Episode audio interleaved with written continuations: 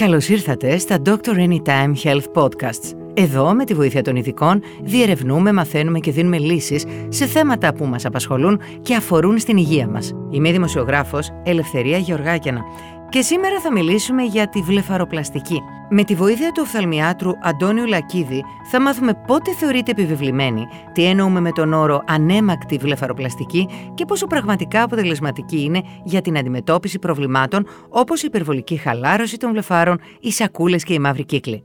Γεια σας κύριε Λακίδη, σας ευχαριστούμε πολύ που είστε κοντά μας. Καλή σας μέρα και από μένα. Σε ποιες, σε ποιες περιπτώσεις γιατρές συστήνεται να γίνει ανέμακτη βλεφαροπλαστική και όχι χειρουργική; Δηλαδή θα θέλαμε να μας πείτε τις διαφορές. Ναι, θα πρέπει να ξεχωρίσουμε δύο βασικά προβλήματα που υπάρχουν. Ε, το πρώτο είναι η βλεφαροχάλαση και το δεύτερο είναι η βλεφαρόπτωση. Η βλεφαροχάλαση οφείλεται στα προβλήματα που έχουν να κάνουν με το πέρασμα του χρόνου, με την ελάστωση του δέρματος, με τη χαλάρωση του δέρματος. Η βλεφαροπτώση αντίθετα είναι ιατρικά προβλήματα που έχουν να κάνουν με προβλήματα στους μυς ή στα νεύρα ε, που νευρώνουν το βλέφαρο. Άρα δεν είναι ε, θέμα μόνο αισθητικής; Η, η βλεφαροχάλαση είναι κυρίως θέμα αισθητικής εκτός αν ε, αγγίξει κάποιον υπερβολικό βαθμό και γίνει θέμα και ιατρικό. Δηλαδή αν το βλέφαρο χαλαρώσει τόσο πολύ που μας κόβει και το οπτικό πεδίο. Η βλεφαρόπτωση όμως δεν είναι μόνο θέμα αισθητικής; Η βλεφαρόπτωση όχι. Η βλεφαρόπτωση, όταν υπάρχει βλεφαρόπτωση, είναι συνήθως ιατρικό θέμα και οφείλεται σε κάποιο πρόβλημα, σε κάποιον μη ή σε κάποιον νεύρο.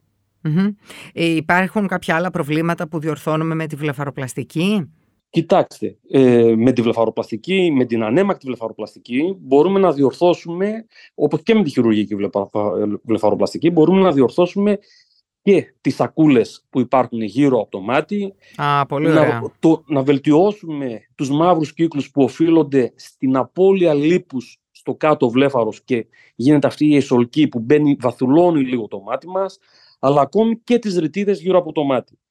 Τα οποία αυτά με πολύ πιο εύκολο τρόπο τα κάνουμε με την ανέμακτη βλεφαροπλαστική.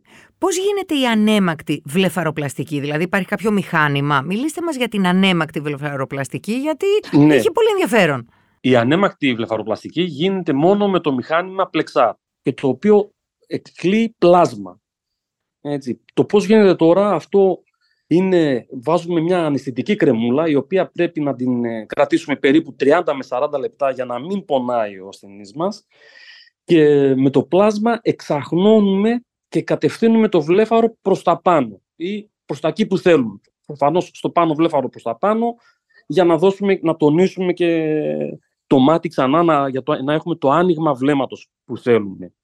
Ε, στην ουσία αυτό που κάνει είναι να εξαφανίζει την περίσσια δέρματος. Πώς γίνεται χωρίς χειρουργικό νηστέρι, γιατί ε, πραγματικά προκαλεί εντύπωση. Όπως προείπα, είναι σαν, ε, πώς είναι το λέιζερ που καίει έναν ιστό, έτσι ε, λειτουργεί και το πλάσμα. Δηλαδή εξαχνώνει, εξαϊλώνει καλύτερα το παραπανίσιο δέρμα που υπάρχει. Οπότε η πτώση φαίνεται μικρότερη. Και επίσης με τη σωστή κατεύθυνση που δίνουμε ε, με το πλάσμα μας, στέλνουμε, κατευθύνουμε το δέρμα να ανορθωθεί. Προσπαθούμε να ανορθώσουμε το βλέμμα. Είπατε λοιπόν τοπική αναισθησία, έτσι, όχι τοπική ολική. Η μέθη, αυτό είναι καταπληκτικό. Είναι μια διαδικασία που γίνεται στο ιατριο με, ε, ε, στο 99% γίνεται με κρεμούλα, με αναισθητική κρέμα δηλαδή. Τώρα, αν κάποιος πονάει πάρα πολύ, μπορούμε να βάλουμε και λίγο κιλοκαίνη σε ενέσιμη μορφή. Α, τίποτα ε, δηλαδή και πάλι. Αυτό ναι, πάρα πολύ σπάνια. Και πάλι. Άρα είναι ναι. ανέμακτο. Ε, σε πόση ώρα γίνεται; Η... Θέλει, χρειάζονται περίπου 7 με 10 λεπτά το κάθε μάτι και για το πάνω και για το κάτω βλέφαρο. Σε κάποιον έμπειρο γιατρό που ξέρει πώς πρέπει να κάνει την, την τεχνική. Ναι. Φεύγει λοιπόν από το ιατρείο σας. Πάει σπίτι ναι. του ασθενης Ε, πρέπει να ακολουθήσει κάποια αγωγή μετά, μπορεί να πάει στη δουλειά του μετά από μια-δυο μέρες. Μπορεί να πάει στη δουλειά του. Ε, Φεύγοντας από το ιατρείο, δεν θα φαίνεται τίποτα, γιατί θα έχουμε βάλει πάνω ένα ειδικό αντιλιακό make-up, το οποίο είναι και η μόνη έτσι, ε, αποθεραπεία που συστήνουμε. Ε, την πρώτη εβδομάδα αυστηρά δεν θα πρέπει να βρέξει την περιοχή και δεν θα πρέπει να τραβήξει αυτές τις κρούστες που θα έχουν ε, δημιουργηθεί. Θα πρέπει να φοράει γυαλιά. Ε, καλό είναι να φοράει, δεν είναι απαραίτητο. Απαραίτητο είναι το ειδικό αντιλιακό make-up που θα προτείνουμε. Το, ε, το οποίο θα το φοράει κάθε φορά που θα βγαίνει έξω, το φαντάζομαι. Το οποίο θα το φοράει μέρα νύχτα για την πρώτη εβδομάδα. Χωρίς να πλένεται ε, όμως. Χωρίς να πλένεται. Πολύ ωραία. Ε, το πρωί το πλήσιμο που θα γίνεται πολύ τοπικό με κάποιο γαζάκι να φερει λίγο τις ε, τσιμπλίτσες που δημιουργούνται. Ε, από την, στη βδομάδα που θα πέσει η κρούστα όμως και μετά μπορεί να κάνει ό,τι έκανε κανονικά. Απλά και μέσα στο σπίτι και έξω, κυρίως έξω, είναι, πρέπει να φοράει ευλαβικά ε, το make-up, το αντιλιακό αυτό make-up. Ε, κύριε Λακίδη, δεν υπάρχουν σημάδια μετά από αυτή την ε, επέμβαση με πλάσμα, όπως στην κλασική βλεφαροπλαστική που έχει σίδημα, μελανιές; Όχι, με, αφού περάσει η εβδομάδα, μετά το δέρμα θα είναι ε, σαν καινούριο. Ε, δηλαδή θα είναι αυτό το απαλό ροζ δερματάκι, το παιδικό αυτό δερματάκι, το οποίο πρέπει να το προσέχουμε και αυτό ένα παραπάνω. Ε, η αποθεραπεία τελειώνει στο μήνα όπου αυτό το απαλό ροζ δέρμα θα έρθει στον τόνο του υπόλοιπου δέρματος, στον τόνο του δέρματος το, το, το δικό μας και θα πρέπει να προσέχουμε πάρα πολύ σε όλο αυτό το διάστημα να μην μας δει ο ήλιος. Γιατί έχει αφαιρεθεί η επιφανειακή στιβάδα και δεν υπάρχουν τα μελανοκύτταρα για να μας προστατέψουν από τον ήλιο. Το αποτέλεσμα πότε θα το δούμε; Το αποτέλεσμα ήδη θα φαίνεται και όσο περνάει ο καιρός θα φαίνεται ακόμη περισσότερο. Πότε ξεκινάμε να βλέπουμε τα πρώτα αποτελέσματα και πότε πια έχει ολοκληρωθεί η διαδικασία; Με το που φύγει ο ασθενής από το ιατρείο θα έχει ε, θα έχει ανοίξει το μάτι, ε; Θα έχει ανοίξει, έχει το, μάτι. το μάτι. ναι. Με το που φύγει ο ασθενής από το ιατρείο. Θα έχει δει μια τεράστια διαφορά. Μάλιστα. Ε, ενδείκνυται για όλες τις περιπτώσεις η ανέμακτη βλεφαροπλαστική ή σε κάποιες δεν μπορεί να γίνεται; Κοιτάξτε τώρα, αυτό είναι ένα ζήτημα. Δηλαδή, ε, συνήθως στη βλεφαροχάλας είπαμε θέλουμε, προτείνουμε την ανέμακτη βλεφαροπλαστική και στα ιατρικά προβλήματα τη χειρουργική. Τώρα, αν το ιατρικό πρόβλημα είναι στα αρχόμενα του στάδια, μπορούμε να το βοηθήσουμε, μια βλεφαρόπτωση δηλαδή, είναι μικρή ακόμη, έτσι, δηλαδή ο μυς ή το νευρο ακόμη λειτουργούν μερικώς τότε μπορεί να βοηθήσει και η, και η ανέμακτη βλεφαροπλαστική. Ή μέχρι πριν λίγα χρόνια, πριν ε, ανακαλυφθεί το πλεξάρ και ε, μας λύσει τα χέρια, για απλές περιπτώσεις βλεφαροχάλασης, κάναμε χειρουργική βλεφαροπλαστική. Μάλιστα. Οπότε, στο 90% των περιπτώσεων των βλεφαροπτώσεων χρησιμοποιούμε ε, ανέμακτη βλεφαροπλαστική και στο 10% των περιπτώσεων των προβλημάτων που είναι τα ιατρικά προβλήματα χρησιμοποιούμε χειρουργείο, αλλά αυτά τα δύο όρια λίγο μπορούν να ε, μπει το ένα μέσα στο άλλο.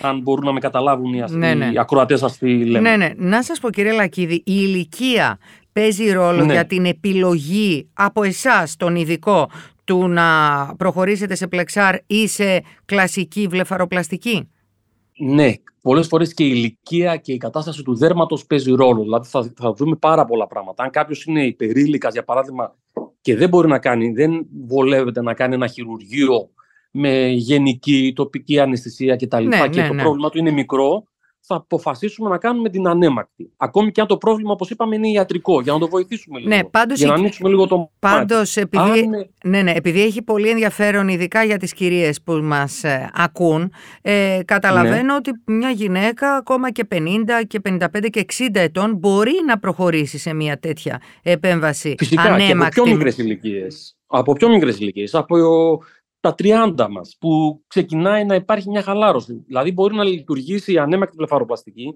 και σαν πρόληψη, όπως κάνουμε το baby botox ε, στα αρχόμενα στάδια για να μην ξεκινήσουν να φαίνονται ερητίδες. Έτσι μπορούμε... Ο λόγος που μίλησα για γυναίκες άνω των 50 ναι. είναι γιατί έχουν, ε, λογικό είναι να έχουν μεγαλύτερη βλεφαρόπτωση από ότι μια γυναίκα 30. Μπράβο, σίγουρα, ναι. Αλλά μπορεί να το, να, ε, μπορεί να λειτουργήσει, όπως είπα, και σαν πρόληψη. Δηλαδή, Προληπτικά. Δηλαδή, να ξεκινήσουμε ναι, ναι. από τα 30, να βελτιωνουμε το βλέφαρο, έτσι ώστε να μην χρειαστεί στα 45-50 μας μετά να κάνουμε ε, χειρουργική βλεφαροπλαστική στα 60 μας. Δεν μπορείς να κάνεις παραπάνω από μία φορά ε, πλέξα. Όσες φορές θέλεις.